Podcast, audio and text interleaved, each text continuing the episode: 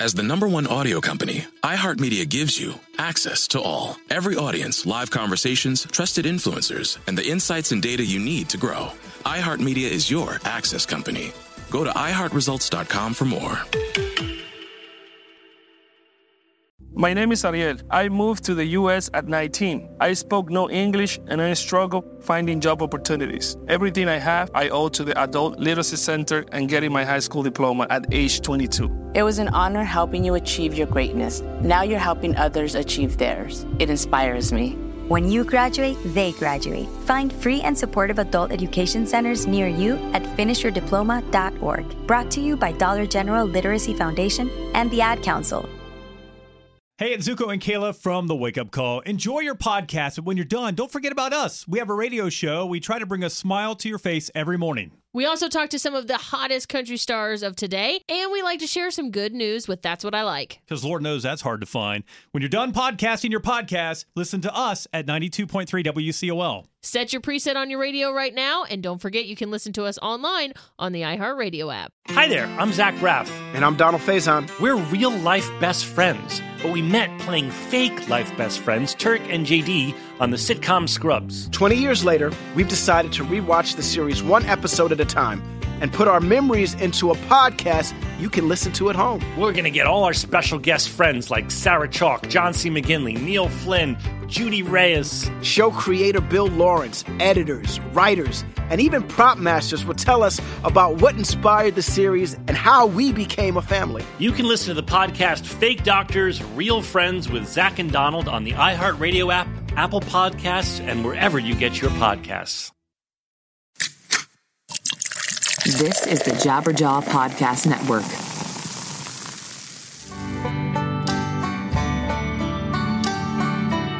What's up, everybody? I am Ray Harkins, and you're listening to another episode of 100 Words or Less, the podcast, coming to you week after week with independent music discussion with people who are involved in a heavy way, whether they are contributing, playing in a band, whether they're contributing behind the scenes. As long as they are involved in this awesome independent music community, that's who I'm bringing on. That's who I'm talking to. And this person embodies that for sure.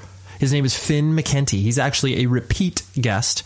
If you wanted to dive all the way back, if I'm not mistaken, episode 6 of this show, which, you know, now we're closing in on 300. So that is a lot. And people that dive into the show and start to tell me that they've listened to, you know, 200 hours of this thing, I commend you. I am so happy that people are finding value out of the back catalog. And when I say back catalog, it makes it sound like it's like less appealing, but the conversations I have are pretty evergreen. You know, you can listen to them 3 years later. You can listen to them 2 weeks later. It doesn't matter as long as you're diving in. So thank you. But anyways, I got a little sidetracked. Finn came on the show and he came over to my house and we had a really, really deep discussion on like religion and positivity and just so much cool stuff. Finn, he is the main, digital marketer. I'm not exactly sure his title. I asked him at some point in the conversation of URM Academy, which is a online school that basically teaches you how to become really good at engineering from either recording your own bands, recording other bands.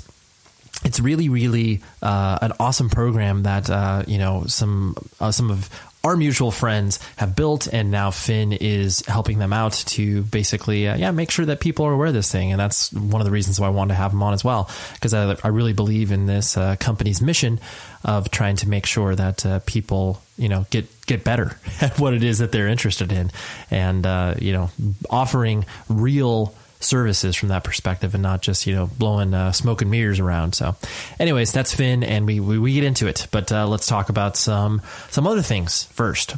First and foremost, you need to visit our web partner, noecho.net, please, because they are offering great content on a very regular basis. So please do that. And I also have to mention Rockabilia. I know you're probably like, yo, I get it, for those of you that listen to the show on a week-to-week basis. But if you don't and you're just diving in, you need to visit rockabilia.com. And what do? They sell awesome band merch. And they sell over 500,000 items of band merch from everybody from, Slayer and Mastodon, Misfits. You can think of a band and you can dive into their archives and you will probably be able to find a piece of merch. Like I was just tripping across Bane the other day on their site and was like, oh yeah, that's cool. They got a bunch of Bane merch. And what they also do is they officially license all of these images and items, and whatever it is that they're producing is legit. It's not crappy bootleg stuff, because I've made the mistake before of buying some bootleg merch on whether it's like Amazon or other places, and 99.9% of the time it's the worst thing possible. Like whatever it is I paid for, it is not worth it. And then not to mention the fact that these bands are not seeing the money, and frankly that is one of the main sources of revenue for bands is their merch, whether it's touring and selling it. It's crucial to their existence. So go to rockabilia.com. I will give you 15% off by using the code PC100 words or less. So please dive onto Rockabilia's site, find some merch. Let me get you 15% off. Use that code. And thank you, Rockabilia. We've appreciated your support over the past couple months. And I like what they do. So good job, Rockabilia. Now, yeah, Finn, like I said, he's also, he's a punk and hardcore kid. That's why he is on this show. And he's done a lot of cool, interesting things that are, involved in the more sort of corporate world, whether that's like his old design work with he worked for Abercrombie & Fitch. Yes, that's what he did. And then he also worked for Creative Live for a while, which is another awesome online teaching portal, which we talk a lot about that. They primarily focus on like photography, but he did some music stuff over there that was really, really cool. So anyways, Finn's just a great guy and we had a fun conversation. So that is what we were doing. And here he is.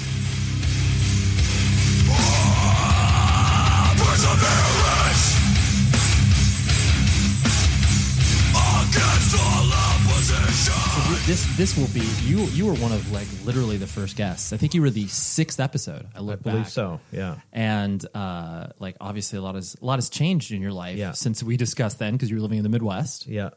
And then you moved out to Seattle. Yep. To work for Creative Live. Yep. Where I grew up. Where you grew up.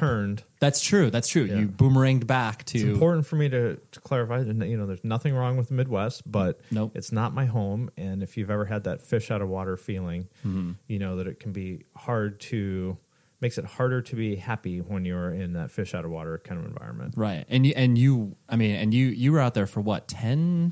Off and on. Yeah. Around that. Yeah. And that was...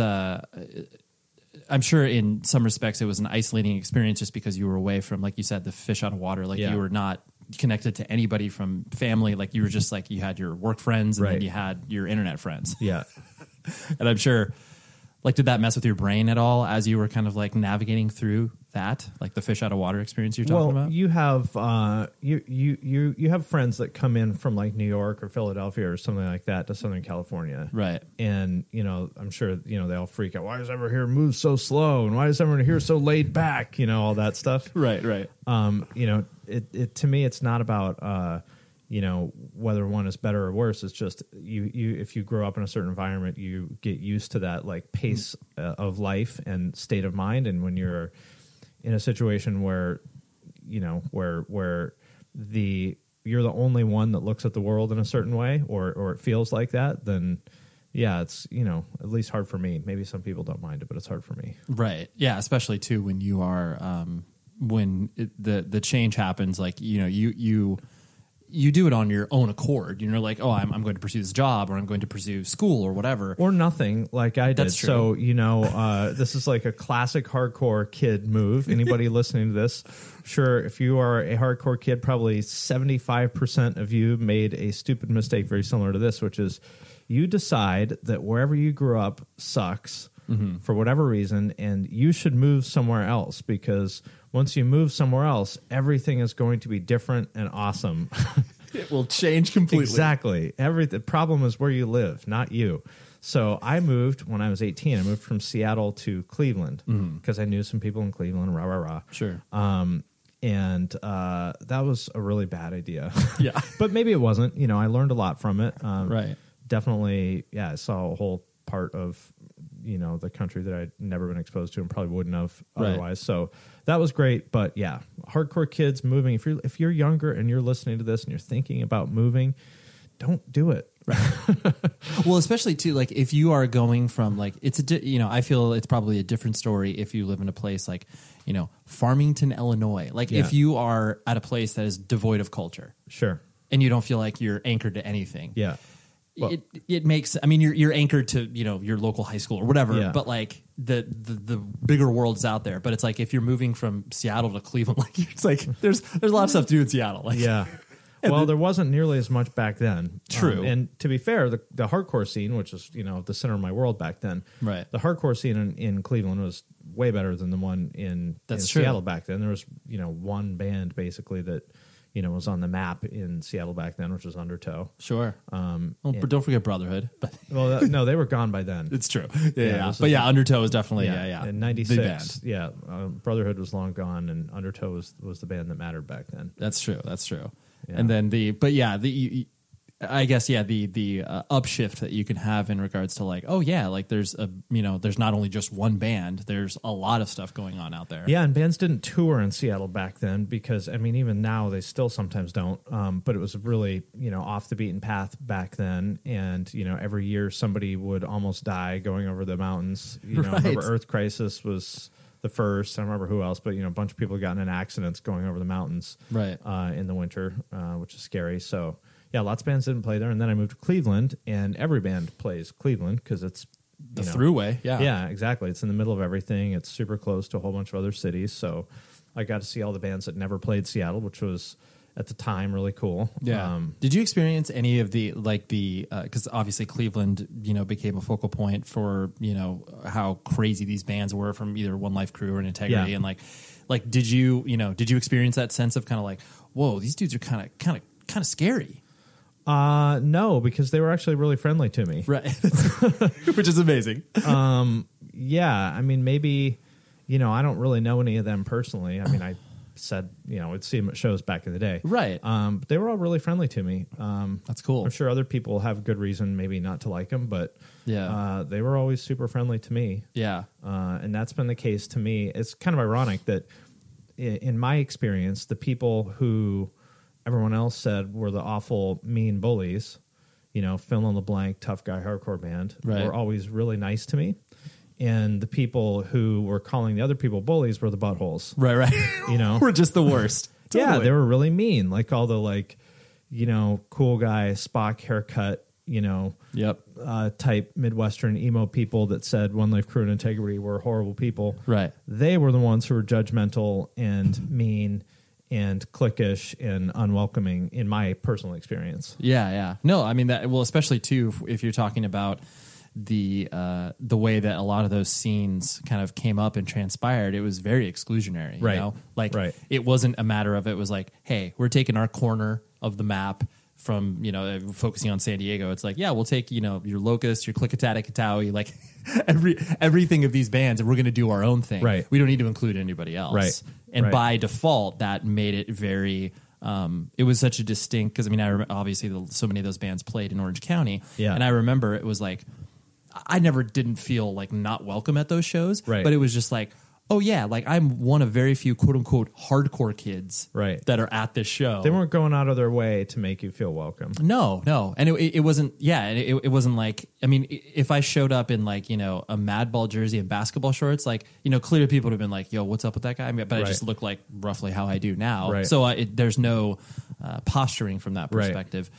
But it was very like, hey, we're doing our own thing. Like, you guys can do your own thing. Yeah. That's cool. But it kind of reminds me of like, there's a lot of these tropes that are set by the quote unquote tastemakers, that I think don't quite map to reality. One of those being like, so in movies, there's this trope of the, fake plastic girls and their prep jock boyfriends that bully everybody else and treat them like shit and just want to rain on your fucking parade, right, for the sake of doing it. Right. Sure. And these poor artsy kids just want to live their lives, but all these damn jocks get in their way. Right. Exactly. Are just out there to rain on their parade. And so many people, you just sort of accept that that's true. Well, it's in a movie. I guess that's what it is. And totally. So then they plant the seed in your brain that that's the situation. And so you become you see the quote unquote jocks as the enemy. And when you treat them like the enemy, guess what? They're probably not going to like you that much. Totally. And so it becomes a self-fulfilling prophecy. And I just, for whatever reason, I've never really thought that way. Mm-hmm. So I was cool with those people. It's not like we hung out, but like I was cool with those people in high school, probably because I liked Pantera and sort of the people on our football team. And sure. So we were cool. It's like there's different interests, like there's diverging interests, and you can both still coexist in the same world and not be throwing stones at one another. You can just be like, oh yeah, that's your weird thing. Yeah. And like, oh wow, I'm not into football at all. Like that's your thing. But I think, and then thinking about it now as an adult where I understand these things a lot better, I go, well, let's think about who writes movies. Yeah. Who are the people that like author this culture? Yeah. They're not like functional, like healthy, happy people. Yeah. They're dysfunctional, angry, bitter people who want to paint this picture of, well, the reason I'm unhappy is because all these awful people hated me in high school for no reason. Right. And so they tell the story. And so I think, I think there's a lot of that in culture of the people who author culture being these angry, bitter, dysfunctional people that paint a picture that does not actually exist. I know. And it is interesting too, on that same note, the notion that now, obviously, nerd culture is mainstream culture, and it has been now for whatever 10 plus years. And so, like, how everyone's had to sort of reconcile with that in their brains to be like, okay, these sort of niche things are now like not niche at all. Right. Like, it's 100% cool to be obsessed with Star Wars. Like everybody, like, it's totally fine. Yep. And then how that sort of shifts the balance of power, where it's just like, I mean, look at like a dude like Guillermo del Toro, and it's like, that guy could not be more of a shut-in. Like, but everyone's just like, man, a visionary director. And like, of course he is. He is unbelievable. But it's so funny how people have to like grapple with that, where it's just like, oh man, like I guess that's the world we live in now. Yeah.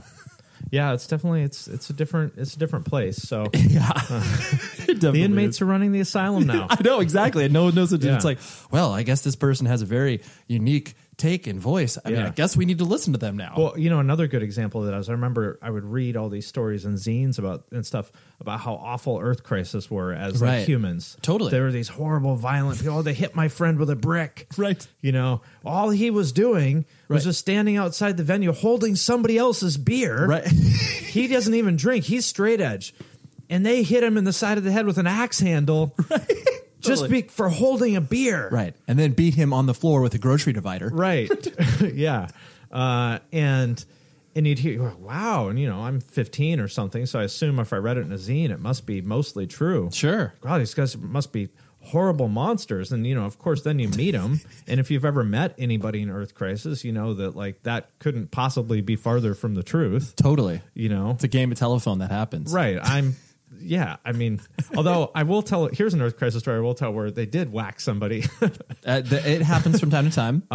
Here is a Cleveland story for you. So please. I think it was Earth Crisis, Madball, and Scarhead, I think. That's a good lineup. Yeah, it's awesome. This was in 97, I think. Okay, yeah. And I don't remember why there was a scuffle. Sure, yeah. But there was. I think one of those guys was throwing meat at them or something like that. Okay, of course, yeah. You're combining two disparate elements together. Yeah, like powder keg plus match. Something will explode. Yeah. So anyway, for whatever reason, it jumped off, as they say. Mm-hmm.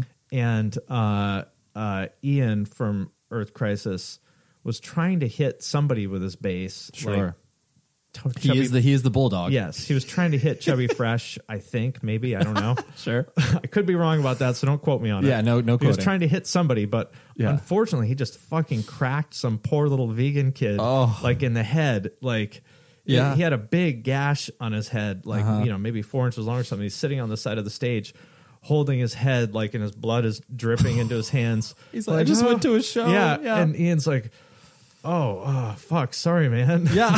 Do you want a shirt? Right. Yeah. That's basically the only way that you could help a person immediately is be like, well, hey, do you want a shirt? I'll get you a towel. Like, I don't really know what to do here. Right. So, if there were Earth Crisis whackings, that's the only thing I ever saw. Right. That you witnessed. Right. A complete accidental swing and a miss. Yeah, exactly. Exactly. It's the same as like when I was playing baseball in fourth grade and Chris Holt was at bat.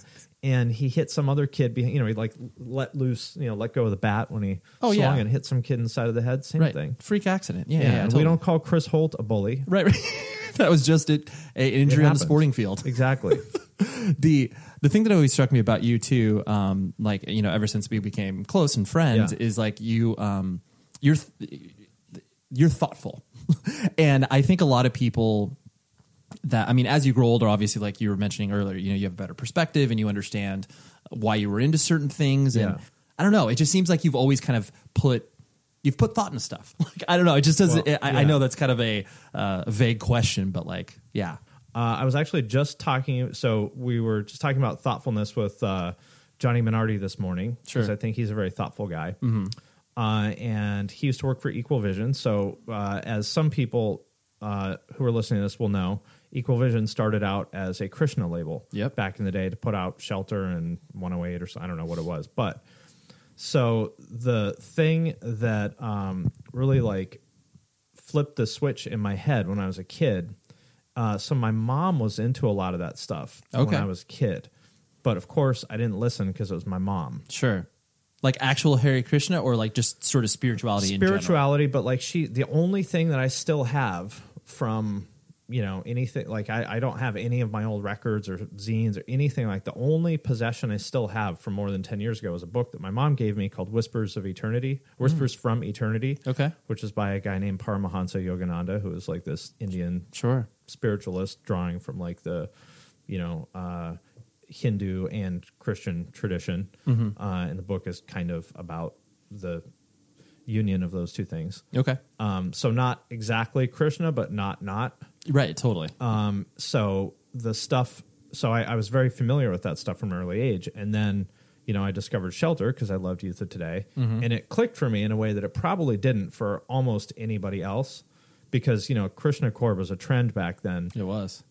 But I had heard about that stuff for years before. Like, you had a previous exposure to it. Right. Yeah. Like, there's the band Veil of Maya and there's the Cynic song Veil of Maya. Right. I had heard the term Veil of Maya for years from my mom. Right.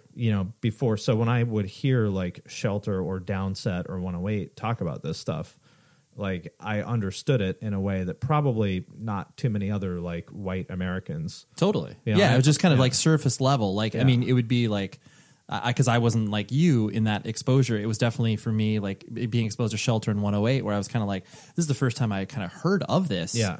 But then, you're immediately being like, well, like I was like, that's interesting. Yeah, I totally get this. Like you're like, oh, like, I get this already. Mosh riffs and like the Veil of Maya. This makes perfect sense to me. Totally. Which in hindsight is so weird because like probably literally one of the only 15-year-olds, in 1994. Or 92, that like understood a pre-existing knowledge of this stuff. Of those two things. Right, was like, unheard of back then. But so I got like Ray Capo's book, In Defense of Reality, and read a lot of that stuff. And then that's, of course I didn't listen to it because it was my mom, but when Ray Capo said it, I was all ears.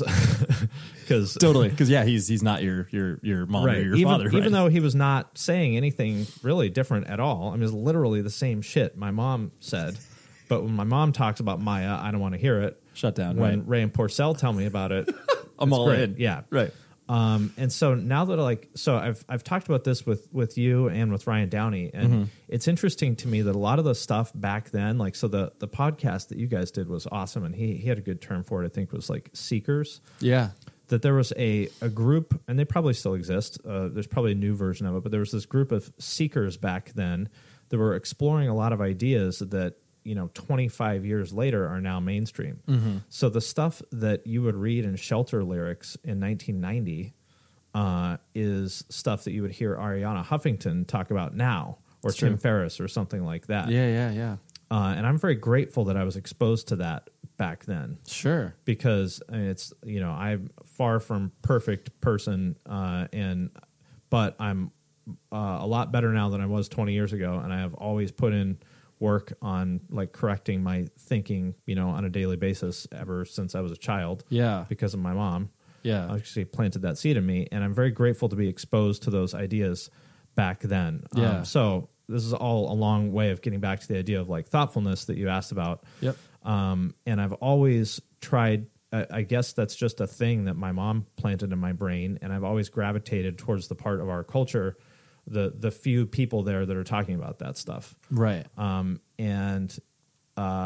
They're out there. And now that I think about it in hindsight, like, man, they were ahead of their fucking time. Totally. Like, do you know, you know the band Downset, right? Absolutely. Have you listened to the lyrics at all? Yeah. I mean, at one point, yes. Like, but man, that's some deep, like, that is some really, yeah, like pretty deep shit. Totally. Like this, the idea that, I mean, cause obviously, you know, as you start to like explore your own musical taste and cultural path and, you know, the more ideas that you shove into your head, the better, in my opinion, yeah, because then all you're doing is getting a lay of the land. You'd be like, okay, I see what that is. I don't agree with that. I see what that is. Like, that's kind of cool. Let's see if I can, or just like you said, look into it more and be exposed to it. Right. Because in that way, you're actually going to be hopefully a better, more well-rounded person, even though you don't know what it means. Like, you know, when you first start being like, well, I'm straight edged, and be like, well, like, do you know what that actually means? Like, no, I just don't drink. And it's like, well, there's a whole lot. I smoke sometimes, but totally. So it's like straight edge, like 5 days a week. On the weekends, I'll, you know, it's fine. It's I'll fine. Relax, but but being exposed to those things, like you said, is incredibly important. And especially just like kind of the, not only just the surface level stuff, but like, oh, here, like, I mean, you know, bands obviously used to have literature at their tables and books and stuff like that. Yeah. And it was like, that is unbelievable. That's like such a monumental portion of our lives, being exposed to the idea. It's like, I'll never forget, like that band Buried Inside. Uh-huh. They, you know, their first record was called like Chronoclast. And basically they were challenging the idea of time as a reality and as like a construct. And I just remember like my 18, 19-year-old brain being like, time isn't real. And I was just like, what? Yeah, dude. I was like, holy shit, like this is insane. But yeah, I had the same sort of like aha moment that you have, you know, as you were being like, oh yeah, like I already know what, like you said, the Veil of Maya, like all these things. Like I already kind of have, your head was already peeking in there, you know? Yeah, I was talking about this again this morning. There's a Shelter song called Photographs Lie. I don't know if you know it, but it's from, I don't know, 91 or something like that, 92. Yeah. And it's about how you shouldn't compare yourself to the photos you see in magazines. It's going to make you feel shitty about your life because, you know, blah, blah, blah. Totally. You get the idea. That song, like, is about Instagram. Exactly. You know? Yeah. And, like, how ahead of, like, to me, that is very impressive that a hardcore band wrote that song in 1991 or whatever. Totally. And it is more relevant than ever in 2018. And they were rallying against fashion magazines. But it's the same, principle. The idea is that they understood a facet of human psychology, you know, that manifested itself in a different way in 1991 than it does today. Exactly. But I'm just very grateful that I was exposed to that stuff, you know, at that age, that I've been thinking that I have been thinking about that for 25 years. Totally. It's still, you still carry it with you. Yeah. Yeah. I didn't get blindsided by Instagram, you know, the way that other people, you know, seriously. Yeah, absolutely. Totally. Or, you know, like you and Ryan were talking about, you know, I was never hardline, but I was into a lot of that stuff back in the day. Mm-hmm. And they were talking about a lot of things like, you know, that what we would call intersectionality today. Mm-hmm.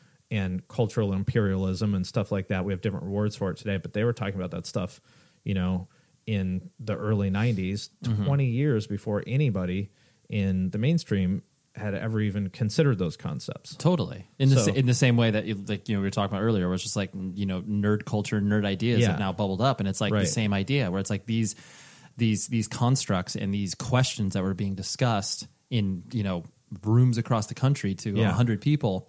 It's like all it does is that, I mean, and it's so exciting where it's like you can look at so many people who are, you know, now adults like you and I that are involved in a variety of different things from a professional perspective. we can bring all of that experience, and people would just be like, yeah. Oh, well, like, oh, that's weird what you're into. But it's just like, well, yeah. Like, have yes, you it is weird, but yeah. I've been doing it for a long time. Exactly. No, totally. And it's so cool when you see that sort of, whatever, punk, hardcore, DIY culture, and not just like, the sort of surface level stuff, but like you see that being, interplayed across the spectrum yeah. of businesses. And it's like, that's really cool. Yeah, I'm glad that all these ideas have become more mainstream. And, mm-hmm. the way that we talked about them in hardcore bands in 1992 was, right. Rough around the edges. Absolutely. Yeah. Yeah, not the best presentation, maybe. Yeah. Yeah. And the ideas weren't fully baked, and we were like literally children. So, totally. There was a lot of, we said it in a lot of stupid ways, but, right. We were seeking out the truth, which to me is pretty cool that there were like, when it was way hard to do back then, like by writing fucking letters to people. Yeah, totally. By looking at the footnotes of a book, right? Yeah, exactly. Totally. Like if you wanted to find the truth back then, you were fucking after it. You were getting after it, It was totally hard. And I'm not being the old guy saying like, oh, the internet makes it easy. Yeah, yeah, right. But it does, which I think is a good thing. Totally. But my point is, that the people who were going to those lengths back then were very dedicated people, oftentimes really weird. Yeah, totally. Well, I weird, but then I think the more important factor is just obsessive, Yeah, yeah, exactly. The obsessiveness of when you're getting into stuff, you're not just being like, oh yeah, like I'm into this thing. You're just like, I am literally consumed by it. Yeah. This show is sponsored by BetterHelp. We all carry around different things that stress us out, right? Like maybe it's something really, really small, like, man, that parking space, it's always taken. And I wish that I would be able to like get it instead of, this person that maybe, is the most courteous and considerate. I know that's something very random, but it's true. We all experience different things throughout the day that trigger us in so many different ways. And there are many times where I have been like, I wish that I had a spot or a repository for me to, get this stuff off of my chest. Because if you bottle it up, that is no bueno.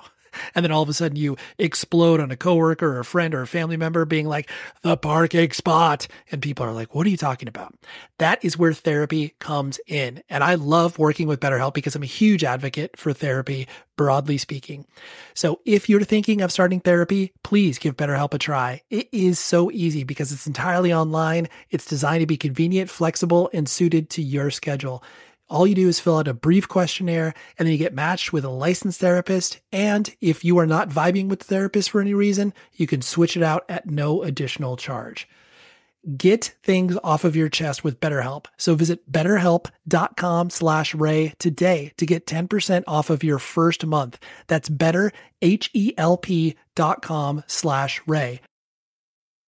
Snakes, zombies, sharks, heights, speaking in public. The list of fears is endless. But while you're clutching your blanket in the dark, wondering if that sound in the hall was actually a footstep, the real danger is in your hand, when you're behind the wheel. And while you might think a great white shark is scary, what's really terrifying and even deadly is distracted driving. Eyes forward, don't drive distracted. Brought to you by NHTSA and the Ad Council. It's The Breakfast Club, the world's most dangerous morning show. Hey! Angela Yee is kind of like the big sister that always pokes you in the forehead. That's not how it goes? That's not how anything goes. Yemi's really like a robot. One of the best DJs ever. Believe that. Charlamagne is the wild card. And I'm about to give somebody the credit they deserve for being stupid. I know that's right. What is wrong with you? Oh. Listen to The Breakfast Club weekday mornings from 6 to 10 on 106.7 The Beat. Columbus's real hip-hop and R&B. And then, so I've kind of come like full circle in this. Is like, so back in the day I was really into it, and then I thought it was really stupid. Sure. Because like, God, it was so crude, and we were talking about it in such stupid ways, and blah, yeah. blah, blah, which is all true. Yeah. But now I've come full circle on it, and I've said, yeah, it was a little bit rough around the edges, but man, it's fucking cool that we were trying. And I'm so grateful that I've had 20 years to think about these things that other people maybe are only being exposed to now. Yeah, yeah, because these are complex challenging things that it takes a long time to digest and internalize and apply to your own life. So I'm grateful that I got a head start on it, I guess is what it comes down to. Yeah, no, that's incredible. In a world where everyone is confined to their homes, society begins its largest bin watch to date.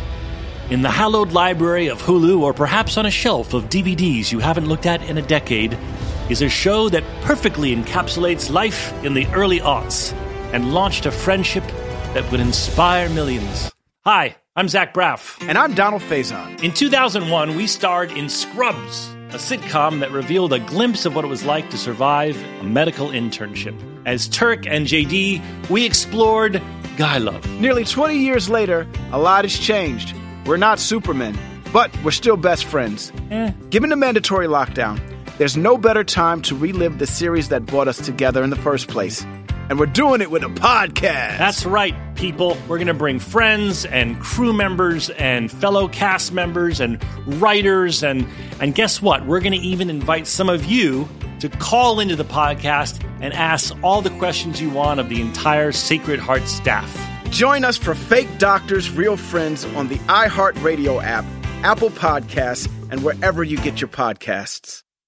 I mean, and I see a lot of that obviously in what you're doing with the punk rock NBA stuff, where it's like, because there's always that sort of like ickiness as far as like, motivational speaker stuff kind of goes, because it's like, people look at, Tony Robbins and all these other people who it's just like, yes, they're inspiring. Yes, they're touching people in ways that might not have been touched if they did not view this person. Sure. But especially from our culture, it's just always like, oh, like, I don't know. No one's an authority unless you're, eating pie or whatever. Well, that's one of the biggest blind spots that our culture has, which we do have some. Yeah. And one of them is, for whatever reason, we embrace cynicism, It's true. And that it's cool to roll your eyes and call something bullshit. And it's not cool to be sincere about anything other than like being angry. Sure. Which, has obviously questioning authority has a lot of merit and it's done a lot of good things, but it's also poisonous when it makes you question something that you should be listening to. And just in general, I think it's poisonous that we make fun of people who are sincere. I mean, to use Earth Crisis and Shelter as two examples, how much shit did they take in the 90s for being sincere about something? Totally. For standing like on the top of a mountain of a principle. Right. Exactly. Yeah. Exactly. Whether you agree with and it wasn't that people disagreed with them necessarily. They were just mocking the fact that they cared. Sure. Right. It's they embodied this thing. Yeah. That's what people were objecting to. Not whether they were vegan or Krishna. They were objecting to the fact that these people were like sincere about something. Totally. And that's not good. No, that's not a good impulse. Right. And you see that in a lot of popular culture. It's certainly not unique to hardcore, but I think there's that like anti-authoritarian element to our world that has a really negative consequence in that way. Sure. Of, rolling your eyes at somebody like Tony Robbins, who, whether you like his message or not, like, I'm not, It doesn't really do anything for me personally. Sure. But it's undeniable that he's helped tons of people. Totally. He's affecting change. Yeah. Yeah. And the same,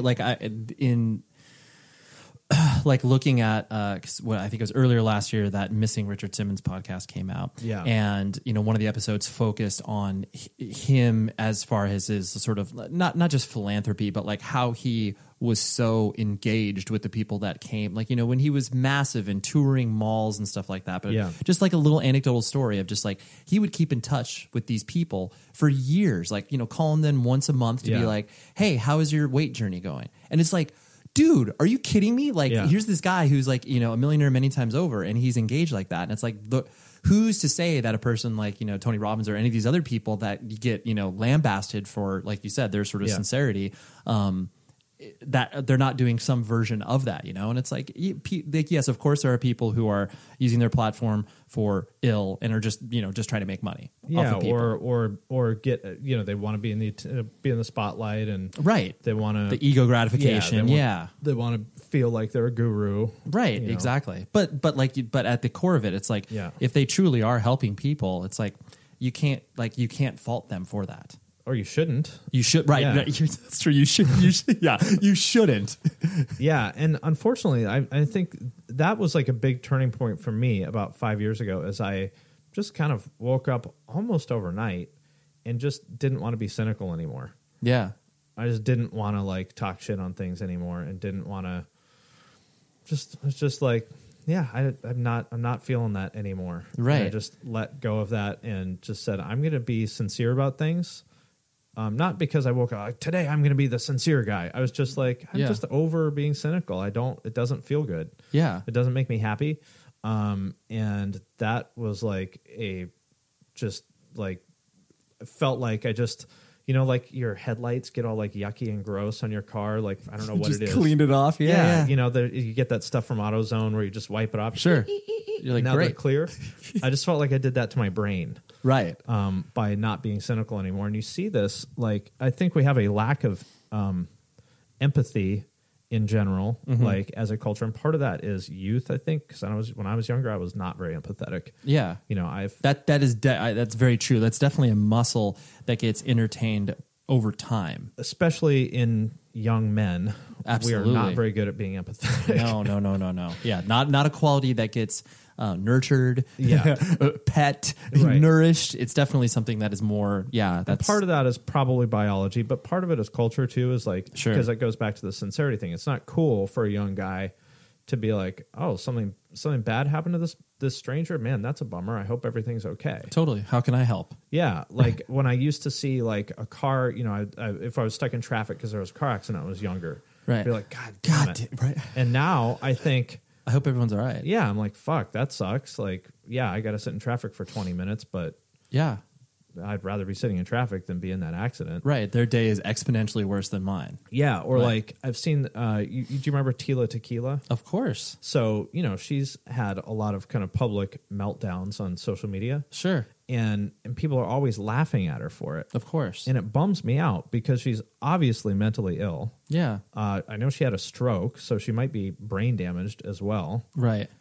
And it's not funny. It's horrible. Like, how would you feel if that was your sister or something? Of course. You know? Or put it a little closer to you and see how you'd feel. Yeah. And I would have been the one to make fun of her when I was younger. Of course. For sure. Right. And so I guess my larger point is that, I think it's unfortunate that in our culture in particular, like, you know, the sort of angry alternative music subculture, yes, exactly. There's lots of songs telling you why you should be angry, and there's not very many songs telling you why maybe you shouldn't be so angry, right? Or not maybe should or shouldn't, right? But like why you might want to consider letting go of that anger. And to your point too, I think that there. Because a lot of people that would look at, you know, positivity and you know all of that's wrapped up in regards to either a lyrical expression or the way that bands are, is like, you know, it's a cliche where it's just like, obviously if you see a quote unquote old school hardcore band in 2018, you know, singing about those things, you'd be like, I've heard this for 25 plus years. Yeah. But then a band that expresses themselves from an anger standpoint, right? There still is a critical eye on the clichéness of anger, but it's definitely far less. Like there's much more of a pass that's given to that than just like, oh, dude, like this band just cliches on top of cliches. It's like, well, yeah, but like there's only so many ways you can express that. Yeah, you can write a song about how it's bullshit that society wants to tell you what to do. Right. Like, and you'll always get a pat on the back. You know, totally. Forever. Totally. That's true. Yeah, but if you're writing a quote unquote stereotypical you know, positivity song, it's just like, oh yeah, well that's, you know, right. Obviously every band has done that at some point. Yeah, and I guess I beat myself up a lot for dumb things that I've thought and done in the past, but I would give myself credit that I never really fell into that. Like I've never, even when I was, you know, like I grew up and I was listening to a lot of metal, like, you know, Sepultura and The Accused and stuff like that. Right. And then I discovered, I somehow or another heard like Gorilla Biscuits and Youth of Today when I was like 14. I was like, whoa, okay, this is right. This is great. Yeah, this is what I'm after. Like, there's that line in the song "Youth of Today," which like is still one of my favorite lines ever. It's like, you know, because like my family has a lot of like you know, dysfunctional relationships with substances in it. So I've seen that, you know, I've seen a lot of lives ruined for that. So I, from the age of, you know, from when I was a child, I always thought that was stupid. Mm-hmm. And so there's that line in that song Youth of Today, which living fast and dying young was just a fad for fucking losers who didn't care. Right. And I was like, oh my God, this is the coolest fucking thing I've ever heard in my life. Totally. I loved that when you got that part of your brain activated where you were just like, I mean, I was the same way for Youth of Today for me, but then like Uniform Choice for me was so huge just because they were from Orange County and like, you know, the lineage with Ignite and everything. But I just remember where it's just like, you know, the whole notion of like, you know, you booze, you lose. And I was just like, fuck yeah, you do. Like, of course you do. And it's like, I love that little part of your brain where it's just like, you are given voice to that thing that's in your head. That's like, oh my gosh, yeah, you're right. Well, it's so important. And this is another reason why I think it's important for, you know, for us to, I guess, push back on the like cynicism trend is that there's lots of kids who are like that, who are like 13 or 14 or 15, whatever, like young kids. And when you're that age, like you care a lot what someone who's like 20 thinks. Of course. You know, if the 21-year-olds in your scene say this is cool, you don't dare challenge that. Even if you're thinking it in your head. Totally. You wouldn't dare, like... You wouldn't publicly proclaim that, right? Absolutely not. No way. Yeah, you wouldn't go out on a limb and be like, oh, dude, like... I don't know, man. Knock Loose isn't that cool, man. Right. Or name any other band that is popular at the moment. But actually, it's worse. It's worse than that. Like, the criticizing the popular thing is easy. Yeah. It's praising the unpopular thing that's hard. That's true. That's way more challenging. That's way harder. Like, oh, Knock Loose sucks. They're just fucking hype, you know? Yeah. You can be the cool guy and do that. Right. But it's a lot harder to say, I don't know, man, actually, like, I still think All Time Low is pretty good. Right. Like, it's some good songs. Yeah, they'd be like, what? What are you talking about? What do you mean? Yeah, no, I never stopped listening to, like, I've always listened to 311. I love 311. They're one of my favorite bands. Amber is the color of your energy. Right. I feel like that's a great song, but there's a lot of other songs in our catalog that deserve your attention, Ray. They do. I do. I just, the self-titled Blue record, I'm a little disappointed that you're focusing just on the singles when there's so many great songs in the catalog. There are so many. It seemed to describe that moment that we were having. Right. Because you were very chill. You were relaxed. Yeah. Amber is the color of energy right now. That's it. I think Transistor is their strongest album. Yeah, personally, but you know, you're entitled to your opinion. I am entitled to my opinion, especially being from Southern California. Like I feel like I can, you know, even though because they were from Northern California. Oh no, they're from Nebraska. Uh-huh. That's right. I knew that, but I felt like they were obviously adopted. And you by call Southern yourself California. A fan? I know. I want to say they moved to San Jose. That's right. I think that's where. Yeah, once they started to blow up. Yeah, it was weird. Like, guys. Might sound like that's a cool place, especially in 1990 totally. Or whenever they moved there. Let's pick a sand place. Yeah, not that one. No. That's true. That might have been. It's like, yeah, maybe San Diego. That probably could have been a cooler vibe, especially for what you guys are going for. Anything, not San Mateo, not San Jose. No. Like. Yo, pardon the interruption, but I have to tell you about something that actually this guest is doing with another old guest of the show, Matt Halperin from the band Periphery. They are doing a class called Sell It Without Selling Out, DIY Marketing for Creatives, taught by Finn and Matt. And so I've watched some of these videos. It's awesome. It's basically a step-by-step guide for designers, artists, videographers, and other creatives to market themselves and get paid to do what they love. So I'm talking to you. It's everything they've learned over their past 15 years in playing in bands, and it's distilled into a nice little package for you. Now, to be clear, Finn hasn't played in a band, but he has lived in this music scene for quite some time. And you get 18 video lessons on each step of the marketing process, a 50-page workbook that will guide you through the process of making your own marketing plan, and best of all, lifetime access to the private coaching group where they'll do weekly live check-ins to answer your questions and guide you through the process. Now, please go to sellitwithoutsellingout.com. Sellitwithoutsellingout.com. And you'll be able to register for the class, dive in. Well, it's not a class. Basically, you join this community and you will be able to take your idea from in your head, put it out in the world, and then hopefully you start to build it and it starts to become a thing. That's what I've done with this podcast. It's the thing now, and it's really fun for me to do. So sellitwithoutsellingout.com. All right. Go do that. Trust me, you will learn a lot. Okay, now here on with the show.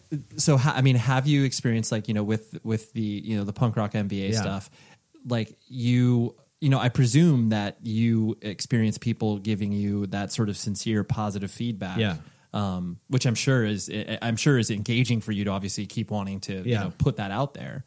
Well, I'll tell you what, I don't get nearly as big of a response from that as I did when I have talked shit on things in the past. Right. That's true. You know? Right.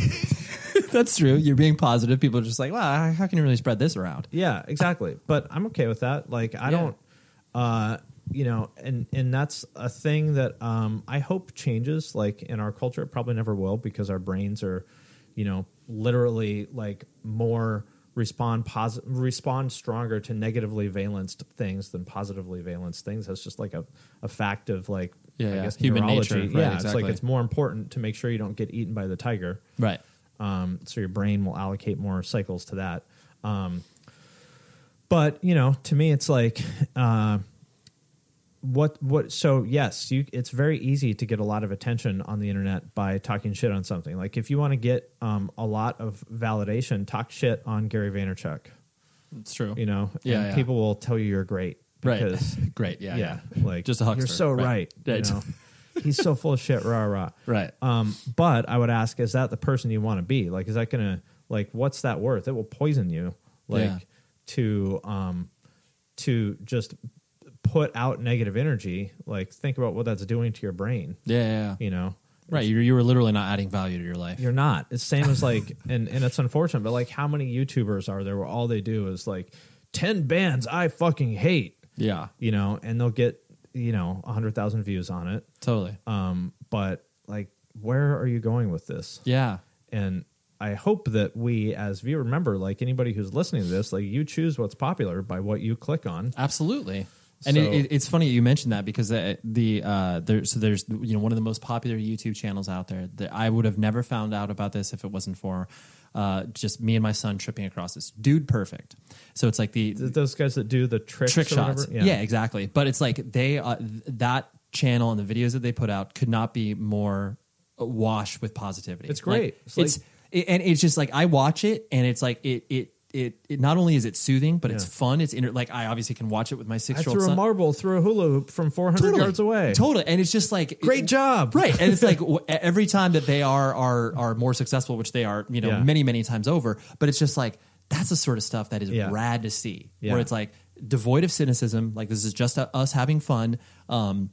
It was funny because when I first started to watch those videos, my brain did the whole, like, these are kind of just jockey guys, like, whatever. But then, like, the more I watched it, because you were lied to by all those people that wrote the teen movies that said jocks are bad. Yeah, and then it was just like, oh no, man, these guys are a chill hang. And by the way, guess what? That the captain of the football team, that you're convinced hates you because you had a GBH patch on your backpack, didn't know you existed. No, he was just doing his own thing until you called him a stupid jock. Right. And then he was like, wait, what? Yeah, totally. What the fuck are you? What? Yeah, until you threw your bologna sandwich at him. Right. Fuck you, man. Yeah, man.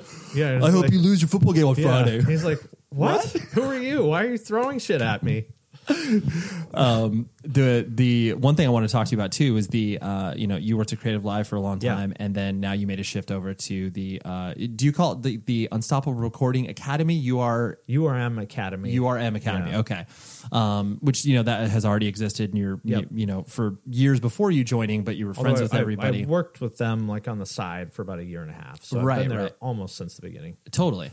And I'm sure it was one of those things where it was exciting for you to work on the side and it was fun. Like, you know, did you feel scared as you were kind of leaving a sort of quote unquote, you know, mothership from Creative Live to work with essentially a startup? Yeah, of course. Yeah. So if anybody is listening to this, you might be familiar with Creative Live. I don't know. Maybe we sponsored this podcast or something. Yeah, you did. Yeah, we beat some ads at some point. Yeah.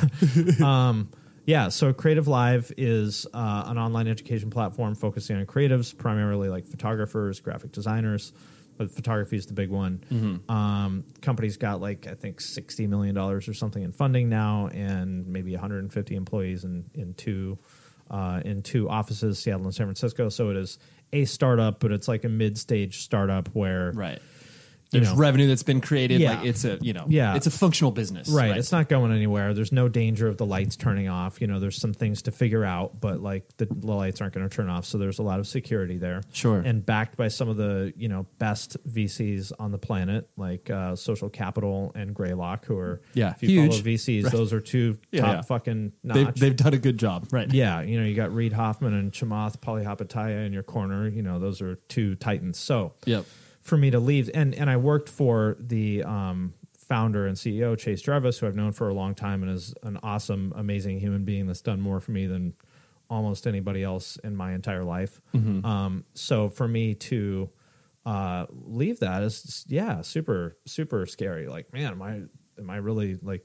Am I doing this? Yeah. Is this? Are you sure? Right. It is super scary, but definitely glad I did it, and that's not disparaging Creative Live at all. It's an awesome opportunity. I think it's a great company. I love Chase and everybody else there. Chase and Mac, Mac Azadi, who's the COO, also extremely helpful, taught me a ton of things. I wouldn't be able to do what I do today without the stuff he taught me. Mm-hmm. One of the best operators I've ever worked with. Nice. And I will say two things about them that were very... that I took away from them is both of those guys never, ever, ever lose their cool, which I have done countless fucking times. Sure. Like countless times I have shot myself in the foot by letting my temper get the best of me. Mm-hmm. And, I've known Chase for 15 years. Right. I've worked very closely with him. I have never once heard him lose his temper. I have never once heard him say anything shitty about anybody ever. That's incredible. Maybe say something critical like, well, I don't think his work is good enough for this, Sure. But appropriately critical. I've never heard him say something nasty about anybody ever. If maybe it's happened, but I wasn't there, I don't know. But I've been around him a lot for 15 years. I've never seen it. I've never seen Mac lose his cool either. And, he is the COO so if anybody who knows what a COO or doesn't know what a COO is, that's mm-hmm. the person who kind of runs the business, the day-to-day of the business. So the person that deals all of the nasty shit, totally. That's like, that bubbles to their desk. Exactly. Right? They're mm-hmm. the ultimate problem solver. So right. He deals with more annoying shit than anybody else. Never loses his cool. It's amazing. Ever. Right. Even when he's entirely justified to do so. So if I learned anything from those two guys, it's that. Right. Just keep it cool. Yeah. And so that is something that has served me very well at URM because we're a much smaller company. There's four of us. Four of you guys, yeah. Yeah, and some other people, and there's a lot of chaos that when I was younger, or I would have just like lost my shit and totally. Started getting pissed off and frustrated and saying nasty shit to people that would have made it way worse. yeah, totally. That it's not that your impulse has been stamped down to where you're just like, oh yeah, this is not going to serve me well in the long run. Right. I just think about. I remember asking Mac about this. I hope he doesn't mind me repeating this, but. I was like, dude, how do you do this? Like, how do you keep your cool all the time? Like, you're just so zen. And he's like, oh, no, not at all. I'm kind of a hothead. Like, I want to throw shit at people and tell them to fuck off all the time. But I don't because it's just pointless. It's not helpful. Right. Yeah, it's counterproductive. Yeah, and so I keep that in mind in a lot of those situations now. I'm like, oh, so Mac actually wanted to tear my head off. right. But he didn't yell at me. Show it. Right. And then I was able to like actually correct the mistake and like learn something from it as opposed to feel like I want to cry in the bathroom because I got yelled at or whatever. Right. Yeah. But yeah, so to answer your question, yes, definitely felt fear there. And, I guess I still do, because it's a much less established company. So the security isn't there. Right. But the upside is also there. And at this point in my life, like that's what I want. That's what you want to pursue. Yeah, sure. Exactly. Yeah. So, and obviously something that you have more quote unquote stake or control or whatever, but just because it is something that's smaller and that obviously you're helping to build to a larger level. Right. Like probably I would say the thing that like scares me the most isn't like that. I think the lights are going to go off at URM cause that's not going to happen. We're doing great there, but I'm more like, man, I don't have people like Chase and Mac now to like learn from or ask like, because both of them are such ninja like negotiators and stuff like that I'm like, oh, so-and-so wants to do this with us. What do you think I should tell them? Yeah. And Chase would be like, okay, we'll tell them this and this. And then if they come back with that, then say this. Like, oh, okay. Oh, good idea. Yeah, exactly. Yeah, cool. I'll do that. Right. And I don't have those people. My name is Ariel. I moved to the U.S. at 19. I spoke no English and I struggled finding job opportunities. Everything I have, I owe to the Adult Literacy Center and getting my high school diploma at age 22. It was an honor helping you achieve your greatness. Now you're helping others achieve theirs. It inspires me. When you graduate, they graduate. Find free and supportive adult education centers near you at finishyourdiploma.org. Brought to you by Dollar General Literacy Foundation and the Ad Council. Anymore, so it's really a test of like, you know, how well can I do this on my own, more or less. And, you know, I have the other guys at the company to rely on who are great. Of course, but, right. Yeah, that's the biggest thing now is it's kind of like I'm in the deep end on my own. Right, exactly. Yeah, yeah. You're having to rely off of your past experience and hopefully be like, all right, like I remember I encountered something like that a couple of years ago where I did this thing or whatever. And that it is funny when you actually can reflect on your past experiences. Because, I mean, a lot of the times it's like, you know, you don't think about it when you're in the middle of it. It's not like you're dealing with a crappy situation and you're being like, God, I'm learning so much from this. I do. You do? Yes. That's, well, I guess when you're younger, but like now, I mean, now you definitely can. Yeah. At least I can. Yeah. But when I was younger, it was just kind of like, I have to deal with this horrible band. Like, this is terrible. I don't want to deal with this. Right. Yeah. But then you learn afterwards, just like, oh, okay. I see what I did wrong there or whatever. Yeah. I see what I did wrong. I should have stopped working with bands many years ago. I should. I've never been more close to drinking in my life than dealing with German straight edge bands. Oh God, Caliban and Heaven Shall Burn. Like those are Germans are obviously a notoriously intense people. Yes, and you know they were gigantic bands over in Europe and then touring the States. It was like, oh yeah, like we're not as big so as gigantic. Whew, yeah, and having to deal with those repercussions of just, or I guess the expectations were not appropriately managed. Yes, right. But in the middle of it, I didn't feel like I was learning anything. But then in retrospect, I was like, oh yes, now I know. I learned these things from it. Yeah, and I'm grateful that now I understand that that's a thing. So when I am in those like stressful situations, I can take a deep breath and I go, okay, this is not so fun right now. Right. And then you also have the ability to reflect on the fact like, oh, it's not as worse as what I experienced with that thing or whatever. Yeah. Yeah. Which is incredible. Hey guys, it's Jack O'Brien, co-founder of Crack.com, and I host a twice daily news and culture podcast with the funniest person I know, Miles Gray. What an honor. What an honor. Miles. Please. Tell them more about how hilarious I am. Don't tell them about my background in politics as a political operative or anything like that. Just keep going on about the funny. I wasn't going to. Okay, that's fine. Guys, you can come get caught up on what is happening without feeling the life drain out of your soul at the Daily Zeitgeist. You can find us on the iHeartRadio app, Apple Podcasts, or wherever fine podcasts are given away for free.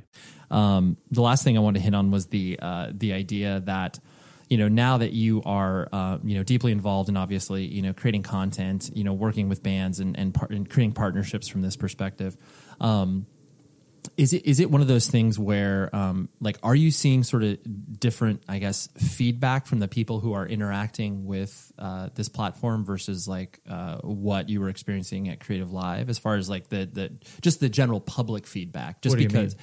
So, I mean, like, it seems like people are obviously very engaged with you know, Unstoppable Recording Academy. And it's not to say that people weren't involved with Creative Live, but it just seems like the sense of community, maybe just because it's more manageable. So you're saying it seems like people are more engaged with URM than with Creative Live. Is that what you mean? It seems like, generally speaking, yes. Yeah. I think that's true. And the deal is that Creative Live was, you know, its roots are in photography, right? And music, especially recording, is its own. All of these things, all these like creative communities are very siloed. Mm-hmm. Like even in photography, I didn't know this, but I do now. Like wedding photography and like commercial photography don't overlap. Right.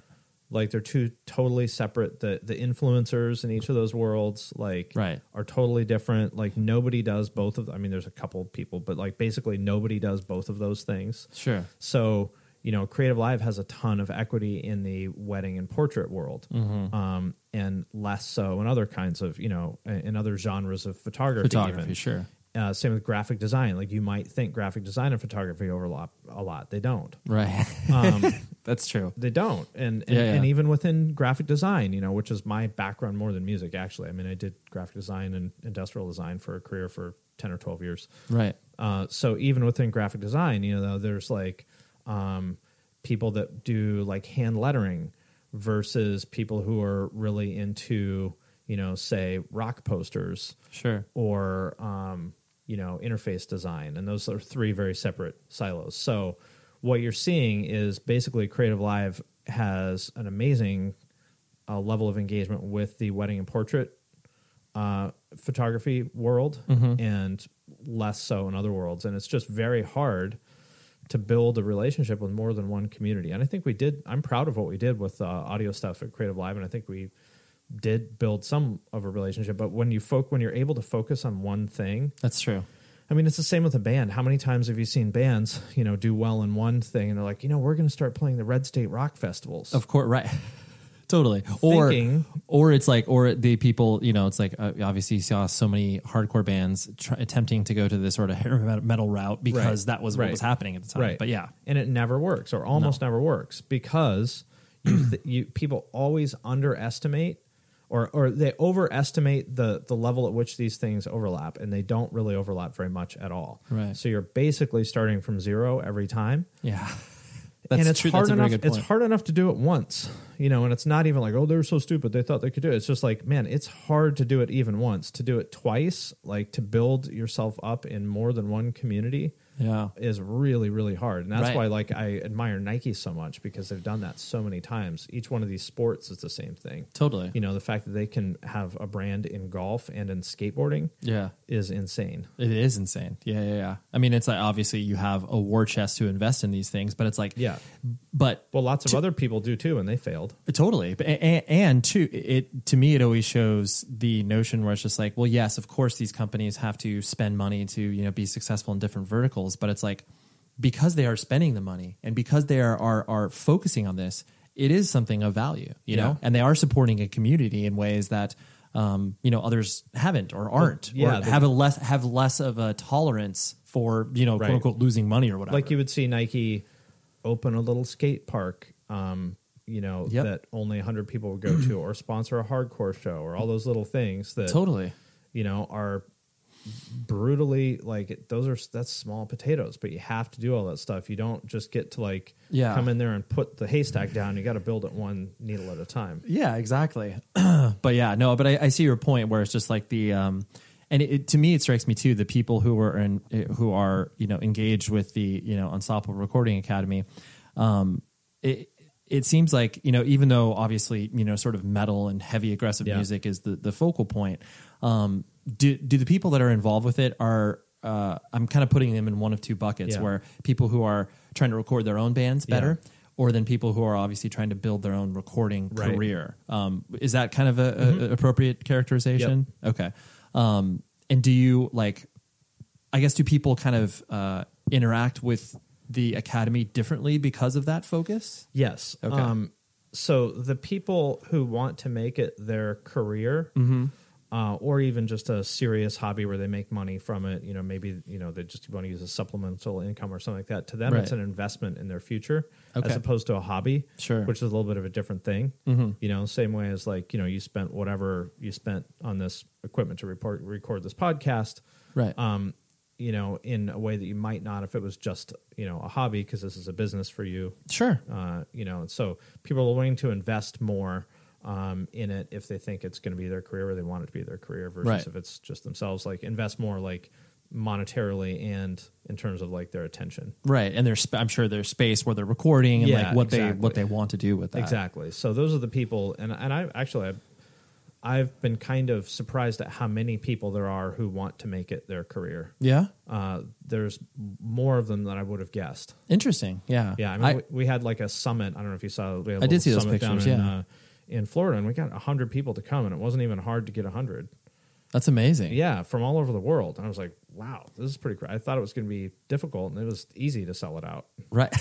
It was. I mean, it was not hard at all. That's amazing. Just because people obviously wanted to contribute to it and meet. And that's all these people who are you know, want to turn this into their career. So for them to spend whatever it costs to come there from Portugal, you know, to them is worth it, because it's going to, and I believe it will, like, cut years off the time it takes to get them there. Right.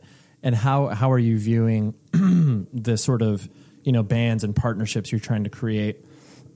Like, do you feel like you have to do, I guess, a lot of sort of salesmanship of that to the bands, or like, do bands kind of generically speaking see the value of it?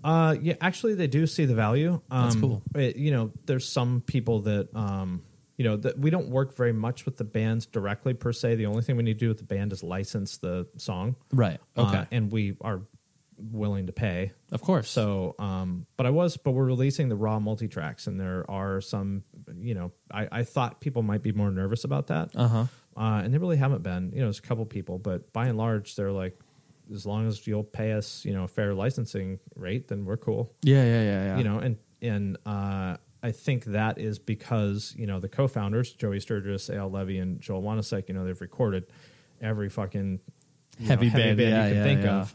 Like, people know, you know, they have earned the trust of the community. Sure, you know? Right. It's not just some fly-by-night, like, random dude, be like, hey, can you release this? Like, right. No, what are you talking about? I've known you for 10 years, or I've known of you for 10 years. Yeah. I don't think you're going to do anything fishy with this. I don't think you're suddenly going to turn into a bad actor, so we trust you. And, that's pretty cool, because I was expecting that to maybe be a little bit dicier than it has been. Right. What's been one thing that's, I guess, surprised you the most with the I guess either it's the community, the people who are interacting with you guys, or, you know, just like, oh wow, I never thought that this band would agree to do this, or whatever. What's been kind of, you know, a surprising thing that you've noticed? Well, can I give you a long answer? Please. Okay. So back in the day, you will probably remember, and other people remember, like, the hardcore fests, which were a very different beast than what they are today. So there's stuff like, you know, Sound and Fury, and this is hardcore and stuff, which are very, you know, pro. Yeah. By, you know, institutions. Yeah. And, you know, by the standards of hardcore, those are very, you know, professional things. Right. By that, I mean, you know, the drum sets are mic'd. Of course. Right.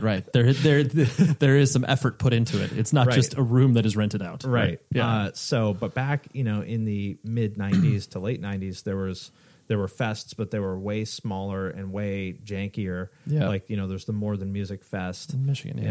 Well, in Ohio. That's right. And, Michigan Fest was Michigan. Right. Yeah. And there were a couple other ones, but there weren't that many of them. It's true. And at the time, because this was essentially pre-internet, I thought of them as being so big, but it was maybe 150 people. Yeah, totally. You know, I remember seeing Hatebreed play on the floor of a theater in Indiana with Charles Bronson and Race Trader. So good. Which is like the most bizarre lineup. Yeah. Charles Bronson being able to play with Hatebreed is so insane. Yeah, it's like literally a joke. Totally. That's so good. And Race Trader with... Burn Andy, the Idol of the White Messiah. Yeah, with Andy Hurley on drums and his judge shirt, sitting there looking like... Yeah. Like, here we go, guys. What have I gotten myself into? Totally. So these things happened, and, you know, there'd be maybe 150 people there or something like that. Right. And you think about, what did it take to even know about that, let alone show up in 1996 to something like that? Totally. And I've kept in touch with a lot of those people, and thinking back on it, that was a very, you know, those were definitely seekers, to get back to what we were talking about before. These were like really special people, for better or worse. Totally. Yeah. And it's been a long time since I felt that vibe, because it's way easier to go to This Is Hardcore than it is to go to More Than Music in 1995. Absolutely. And I feel that vibe again now from, like, you know, the people that are part of our community. Yeah. It's obviously easier to participate that, because you just put in your credit card number and subscribe. Right. But, you know, people went to our summit, and I felt that, like, the some of the people there are 19, 20 years old or something like that. Right. The effort that's put into it. And talking to them, like, man, these kids are fucking... Like, they're engaged. Yeah. This is really cool and energizing and inspiring. I felt the same way as I did meeting people, you know, 20 some years ago that were making zines and starting labels and doing this other cool shit that then went on to do lots of other cool shit. Right. But that's been the biggest. So to answer your question, I guess it's not a surprise necessarily, I guess, is, I don't know if that's the word for it. Well, but I like the correlation that you're drawing between the two. I like that. Just these communities of, like, really passionate people that are doing something that is very ahead of the curve. Mm-hmm. And I guarantee you that in 5 or 7 or 10 years, like the people who are running studios that are making whatever music is popular then mm-hmm. Everybody is going, all that, everybody in that generation of producers is going to know about what we're doing right now. Yeah, I guarantee it, because one of the things that you'll notice is that a giant number of people in the music industry are like metal people. Yeah. In like the people that make, you know, like Shellback and Max Martin, you know, are metal guys. Exactly. You know, so the people in the studios in 5 or 10 years, they're all going to remember, I think, what we're doing right now. Yeah. And it's cool to just feel that. Yeah, yeah, yeah. That not only, like you said, that level of engagement, but just feel like, well, because ultimately you're creating value for people too. Like this is, yes, it is a transactional relationship, and yes, it is a business, but this business flourishes off of the idea that people will tell other people that this is a positive thing, you know, and that this is something that is creating value in their own lives. Yeah. And like that, I mean, you can't look at something like that and not just be like, whatever. It's just, you know, just work. And it's a real community. You know, people, there's people with the title of community manager at big companies. Basically means responding to comments on social media. On social media, exactly. or if they have a message board, then they have to handle that as well. But Yes. But this is an actual community, which is a really cool feeling. And I hope that it, you know, it's the same as true of Creative Live. Yeah. And so that's the thing I want to keep, you know, nurturing and growing. Yeah. That's super exciting. Well, Finn, I love hanging out with you, man. We could do this for another 3 hours, but I feel like that would spin off into our own separate podcasts. Well, anytime. Well, yes. Thank you, Finn. Thanks for coming over, and I really enjoyed that conversation. It was... I had a loose framework of what I thought we were going to discuss, and I just ended up throwing most of that out. We were like halfway through. It's like, oh no, let's explore these nooks and crannies. I think it's interesting. So anyways, thanks, like I said, Finn, and please sign up for his class. It's really, really cool. They put a lot of time and effort into this thing, and they ultimately want to help. It's not like they're doing this to be like, all right, man, we're going to make millions. It's like, no, we want to help. Yeah, we want to make some money for the time and effort that we put into it, but it's the real deal. Trust me. And the guest next week is an awesome one. Chris #2 from Anti-Flag. I actually met up with them on tour, and we hung out in the green room and did the whole interview thing, like the whole traditional how bands get interviewed as opposed to like either over Skype or people coming over to my house. But anyways, Chris #2, great discussion. And that is what you have to look forward to next week. Okay. And until then, please be safe, everybody. You've been listening to the Jabberjaw Podcast Network, jabberjawmedia.com. Shh.